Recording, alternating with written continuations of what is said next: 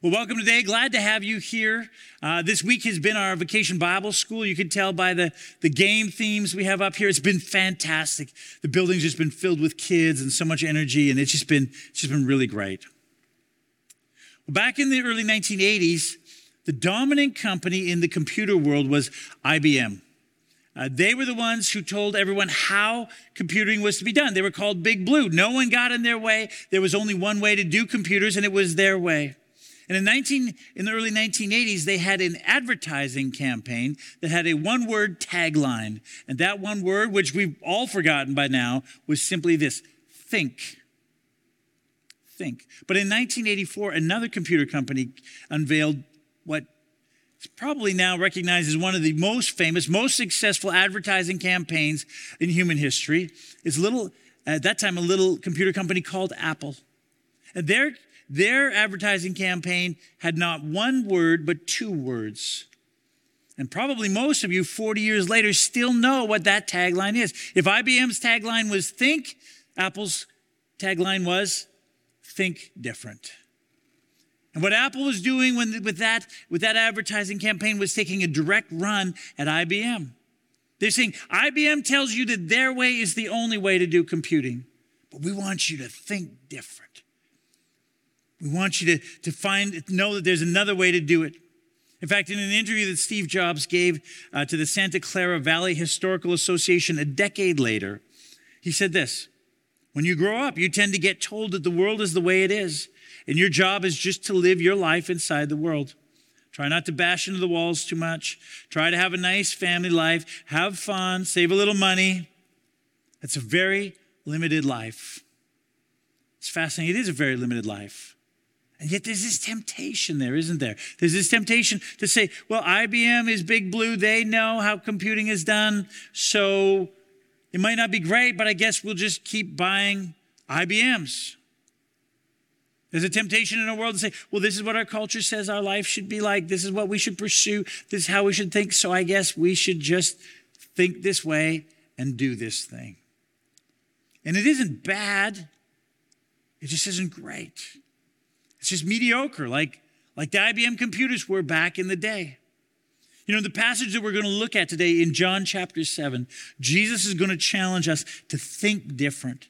Because when you think different, it causes you to live differently and to see the world in a different light. Now, to think different is not easy. It, it, it, it takes a lot of work, but neither is it mediocre. When you when you learn to think different about life, when you learn to think the way Jesus calls you to, then it becomes rich and meaningful and deeply, deeply satisfying. But that kind of life, that requires a certain amount of intentionality. So let's look at what Jesus teaches us about how to think differently in the world around us. It begins with Jesus' brothers telling him that there's this big festival going on in Jerusalem. Jesus and his brothers are in Galilee. And they say to Jesus, Hey, Jesus, you want to be important? You want to gain followers? You want to have influence? You can't hang out here in the back country of Galilee. You got to go to the big city in the middle of the party and you got to do something big. I mean, you got to charm people. You, you, you got to you got to do something so that so that you become relevant to them. And Jesus Jesus says, "No, I'm not going to do it." And here's why. Here's why. Here's what he says in verse six. He says, "My time is not yet here." For you, anytime will do. The world cannot hate you, but it hates me because I testify that its works are evil. Jesus says to his brothers, Look, I can't just go and be relevant the way everyone else is. Because when I show up, because of who I am, I cause tension in people's lives. You see, uh, Jesus doesn't come, he doesn't hate people, he doesn't judge people, he doesn't look down on people, but simply because of who he is simply because of the righteousness in his life. When he shows up, he causes people to begin to recognize the sinfulness in their life, to recognize and see the evil in the world around them. And, and because they don't like that, instead of hating that within themselves, they turn that against Jesus and they think, You're causing this feeling. And so we put their hate on him. So Jesus says, I can't. I can't simply do it the same way the world was. It won't work. It's fascinating to think because often or sometimes we experience the same thing. Look, we, we hang out with people if we're following Jesus and we're not judging them and we're not looking down on them and we're not thinking that we're somehow better than them. And yet, somehow, when we come into their world, there causes, and they know we're a Christian, it causes some tension, doesn't it? Because somehow it becomes a bit of a mirror in their life. They realize that they live differently or that we live differently. And sometimes they don't like that. And sometimes they put that dislike back upon us. We shouldn't, shouldn't be surprised when that happens. But you know, when it does happen, when people don't like us or, or, or dislike us and what we believe, because we don't like that, we, we look for some sort of way to, to ease that tension. And, and we, we want to become a little bit more, a little bit more relevant. I mean, this is one of the temptations of the church in North America over the past 30 or 40 years has wrestled with a great deal. We want so much to reach the people in our communities. We want people to like us. We want people to, to, to come and follow Jesus together. And so we have been tempted as churches to try to be so very relevant to the world around us.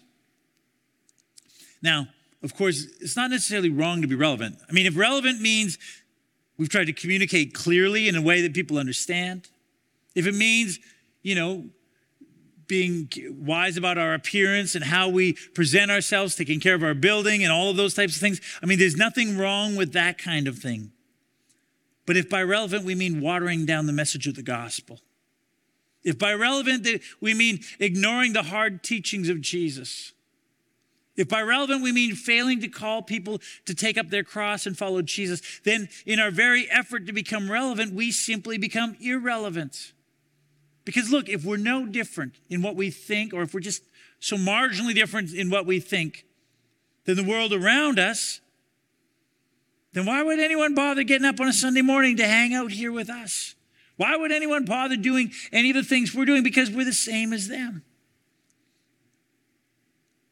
Instead, instead of focusing on being relevant, we as a church, instead, we need to become what historian Arnold Toynbee calls a creative minority. In other words, we need to begin by acknowledging that in this nation, and more and more in the United States, that the Christians, we as Christians, are a minority. We, we are not the majority in this country. But he says, but, but minorities can have a huge influence on their culture if they're creative about how they engage the world around them.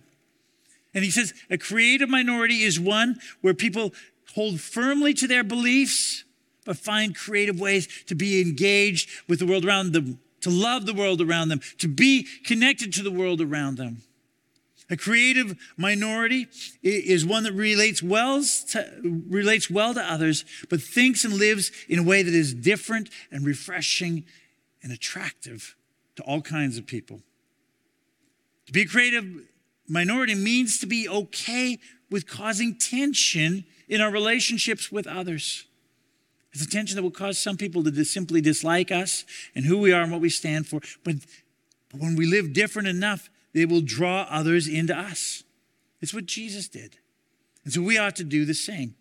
So here's the first thing we learn from this story about Jesus' life here. And that's this we need to resist the temptation to simply be relevant.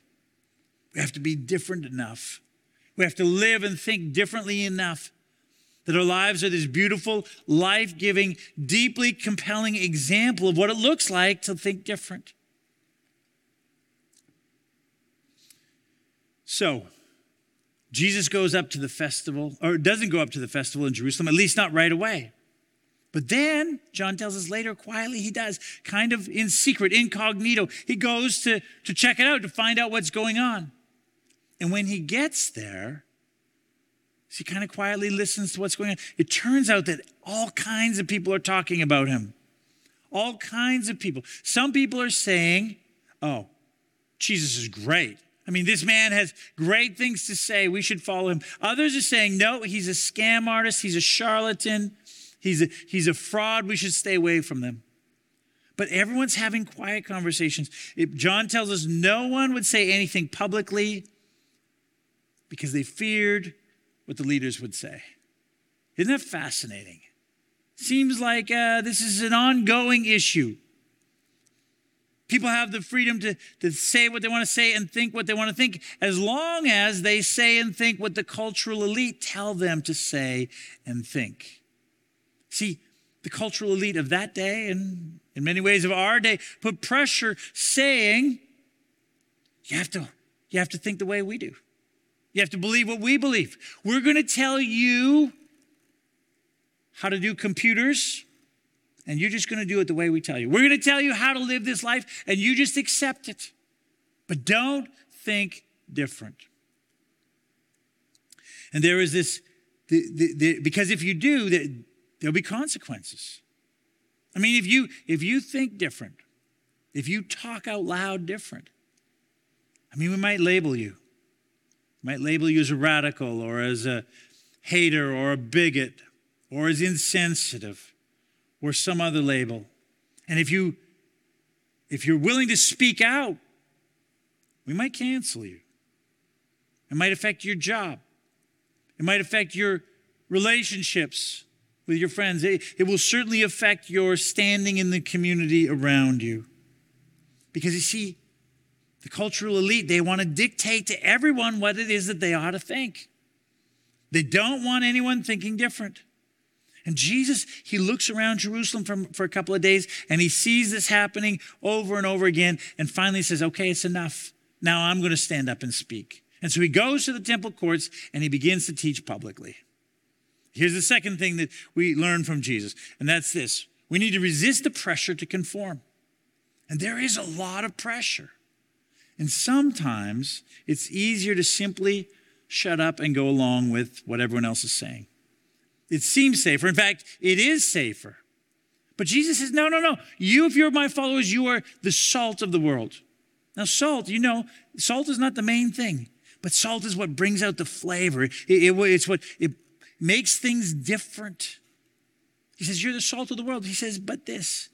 But if the salt loses its saltiness, how can it be made salty again? It's no longer good for anything except to be thrown out and trampled underfoot. We have to resist the temptation to simply conform out of fear what the leaders, whoever they are, might do if we don't. On the other hand, on the other hand, sometimes when people have been kind of pressured to conform for a long time, when they finally decide that they're not going to conform anymore, they kind of swing hard the other way. I mean, they kind of they just blow up. They're like, "That's it. Now I'm gonna I'm gonna tell everyone exactly what I think." And what they say becomes aggressive and sometimes mean. And they kind of have this "damn the torpedoes" kind of an attitude. And and, and often in our day and age, because it's easier and safer to do confrontation online where you don't have to look someone in the face. They end up posting and saying things online that, that can sound and sometimes simply are mean and nasty. Or they post other people who say mean and nasty things, but in essence they're saying, and I agree. And that's not the way of Jesus either. As we're going to see, Jesus stands up. He stands up and speaks the truth, but he doesn't attack others. He isn't angry, he isn't judgmental. He simply says what he believes with gentleness and patience and kindness. Oh, that we would learn the courage of Jesus and the wisdom of Jesus. Because, see, here's the thing Jesus knew who he was. He knew this is who I am. And he knew what he believed. And when we know who we are, and when we know what we believe. then we can have real conversations with real people without getting either really mad or really scared. Is what Jesus does. And here's what happens when he does. Verse 15, he says this. It says it's the Jews who were in the temple courtyards listening to Jesus. They were amazed and asked, How did this man get such learning without having been taught? When Jesus talked, he had such incredible insight on the human psyche, such incredible understanding of human nature, such a breadth and depth of, of understanding of human relationships, such a grasp of the person of God and, and his work in the world. And they said, How does this man know this? He hasn't taken our classes. He doesn't have a degree from one of our, you know, approved higher institutions of learning. His teaching hasn't been peer reviewed by other academics. How does he know this? Where does this come from? Because it's brilliant. It's unlike anything else that we have ever heard. It's unlike the way the rest of the culture thinks. Now, of course, today many people hear the teachings of Jesus and they don't think that they're that brilliant or really that revolutionary. They're like, of course. Christopher Watkin writes this We live at a peculiar moment in history when our culture's assumptions and values retain a deeply Christian imprint, but when the teachings of the Bible are largely unknown, misunderstood, or condemned. This makes for a strange and at times amusing situation in which society increasingly sets itself against Christianity, but does so by using distinctively Christian arguments and assumptions. Yet the Christianity that our culture retains is a poor photocopy of the real thing, streaky, partial, and distorted.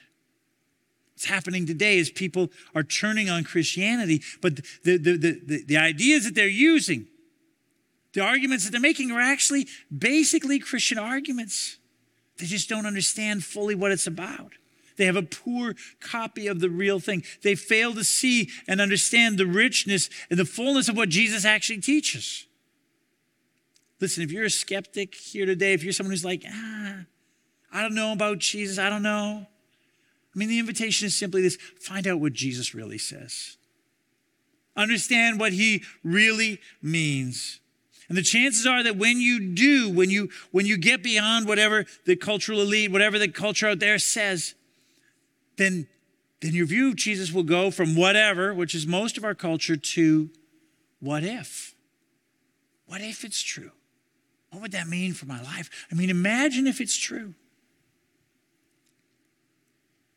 The people listening to Jesus directly, the ones not hearing it from others, not, not not listening to what the cultural elite have to say. The ones listening to Jesus directly are amazed at his brilliance and his insight and what he actually has to say because it's so different than what they hear everywhere else. And Jesus explains why. Verse 16, he says this My teaching is not my own, it comes from the one who sent me. Jesus says, Look, the teachings that I have, what I'm telling you, it comes from God directly which makes sense. Why, why does Jesus have such a, a beautiful grasp of the human psyche? Why does he understand human nature? Why does he know so much about relationships and about who God is and how to relate to him? Because the teaching comes from God himself. And he created us. So, of course, he knows. Of course, he knows about us. And he knows how to live this life well. And he knows how it is that we can live life so that we flourish. But to do that, we have to think different. We have to develop a different way of seeing the world around us. And the way we do that is by listening to what Jesus teaches and then thinking very carefully about it and what it means. See, to develop a, a way of seeing the world, to think differently, that doesn't happen by accident. It doesn't just happen the, the, the, moment that you say a prayer, suddenly you're like, oh, I see everything. I mean, I think always about everything differently. Just like when Steve Jobs decided to do computing differently, it wasn't like the next day they had, you know, the iPhone in their hands. It took work, it was a process. You don't think differently by simply showing up here once every three or four weeks for an inspirational sermon so that you can go back to whatever else it is. You've got to be involved in a process of learning and understanding. It takes intentionality. Christopher Watkin, again, he, he studied many of the worldviews, many of the isms out there. Uh, you know, Marxism, feminism, capitalism, socialism, all these different ideas. And, and he writes this. All of the isms had certain important traits in common. They all began as something you looked at, reading and understanding slowly, oh so slowly, their main texts and theorists, but they gradually became something you looked through to bring the world into focus, to draw some aspects of the world into the foreground and to leave others in the background, or make them altogether unnoticed, like the doorknob you don't see until it comes off in your hand. See, that's how you develop a way of thinking. You take the text, the primary text, and you begin to read it. Sometimes slowly, oh, so slowly and you begin to think about it and you look at it. But when you begin to look at it, eventually you begin to look through it. to see the world in light of it. And it begins to bring some things more into focus for you, and other things move into the background, and you begin to see the world in that way. That's how you come to think differently. And, uh, and, and it's what we need to do if we're going to learn to think the way that Jesus calls us to think. You need to know and understand what the Bible says and what it teaches from beginning to end. Now, sometimes, in fact, often when I talk to, to Christians, they're like, I, I know that, I know what the gospel is. I know that, that God created this world and it was good. I know that sin came into the world, that we're all sinners, and that that separates us from God. I know that Jesus died for my sins, paid the price for my sins so that I could be right with God. And most, not all, understand that the resurrection of Jesus is a picture of what God's going to do for all who believe in Jesus. It's a picture of the, of the glory to come, the eternal life that is to come for us. They know that.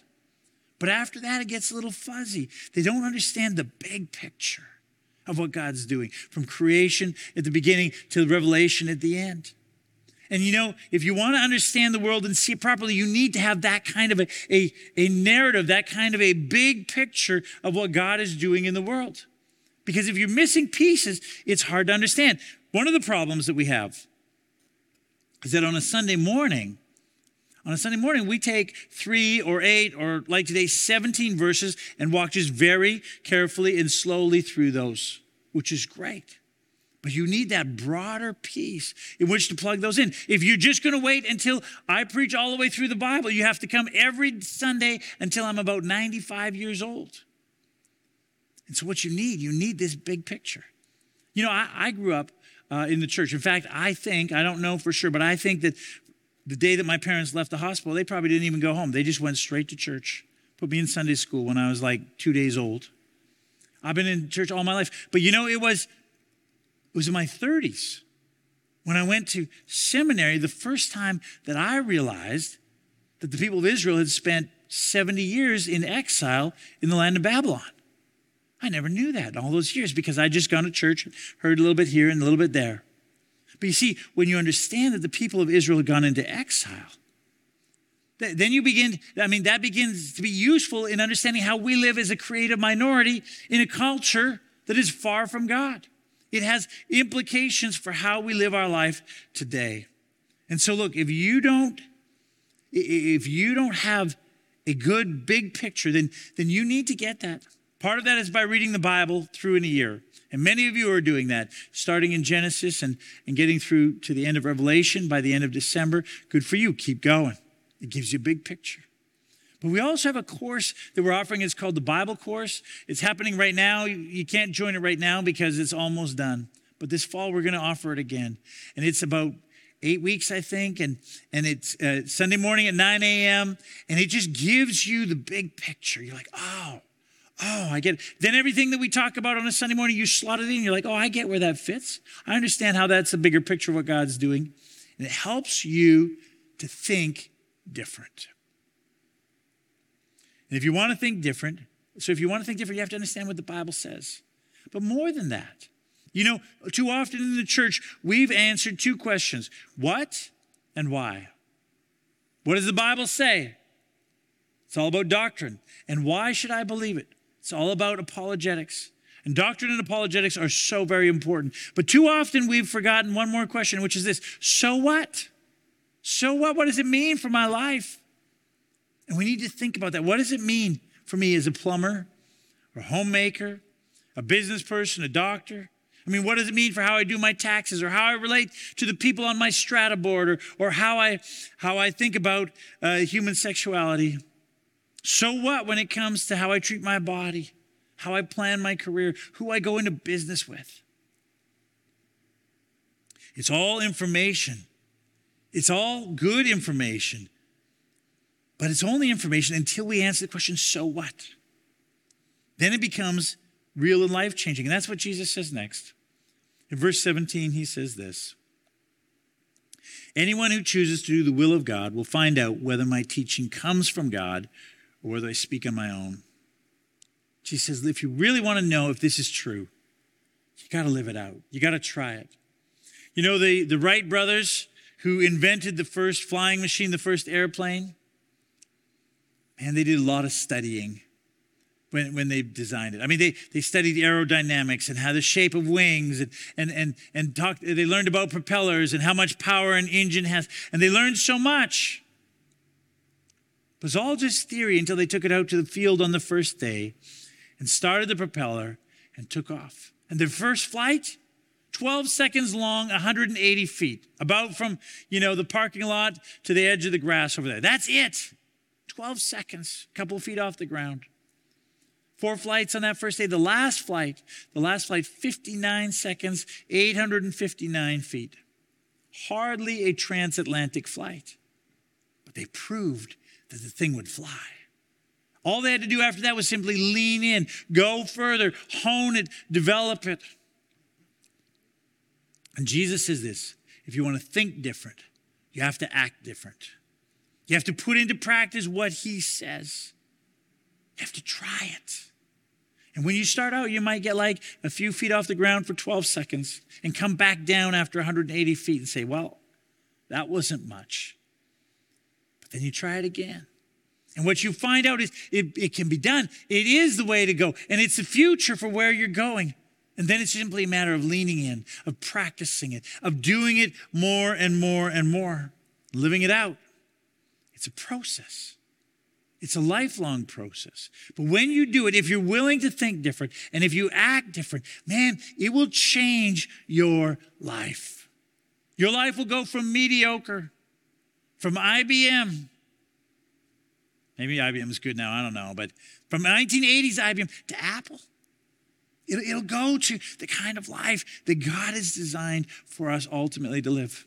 The prophet uh, Jeremiah, he writes this. This is what the Lord says Stand at the crossroads and look. Ask for the ancient paths. Ask where the good way is and walk in it, and you will find rest for your souls. The way to go is the way of Jesus. Would you bow your heads with me? Let me pray. Well, God, our Heavenly Father, we thank you for the privilege to live in this time in this place, in this country. Father, the, the, the resources, the privileges, the opportunities that we have are so profound. Thank you for that. We bless you. We, we, we bless you for this country that we live in. We thank you for all the pleasures and the joys that we have and the rights that we have for living in this country. And yet, God, you know that this culture, just like the culture in Jesus' day and every other culture, pushes against the way that Jesus calls us to. Lord, it's so easy to just go with the flow. In fact, sometimes we don't even notice it. It's so, so prevalent in our lives. God, please help us to open our eyes. Help us to see the world the way you see it. God, help us to think different, to act different. God, so that our lives become this beautiful different that brings a joy and a satisfaction and a depth that is not only rich for our life, but that is attractive to those who are around us. God, we, we need your help. And so we look to you this day and we ask, would you do this in our life? We pray in Jesus' name. Amen. Amen. Thank you for coming and joining us today. I hope you've been encouraged as we look again at the life of Jesus. This is who we follow. This is what we do. We see what Jesus does, and then we do the same. Let me send you out with these words The Lord bless you and keep you. Lord, make his face to shine upon you and be gracious to you. The Lord lift up his countenance upon you and give you his precious peace. In the name of the Father, and the Son, and the Holy Spirit. Amen. Amen. God bless you. Have a great Sunday. We'll see you next week.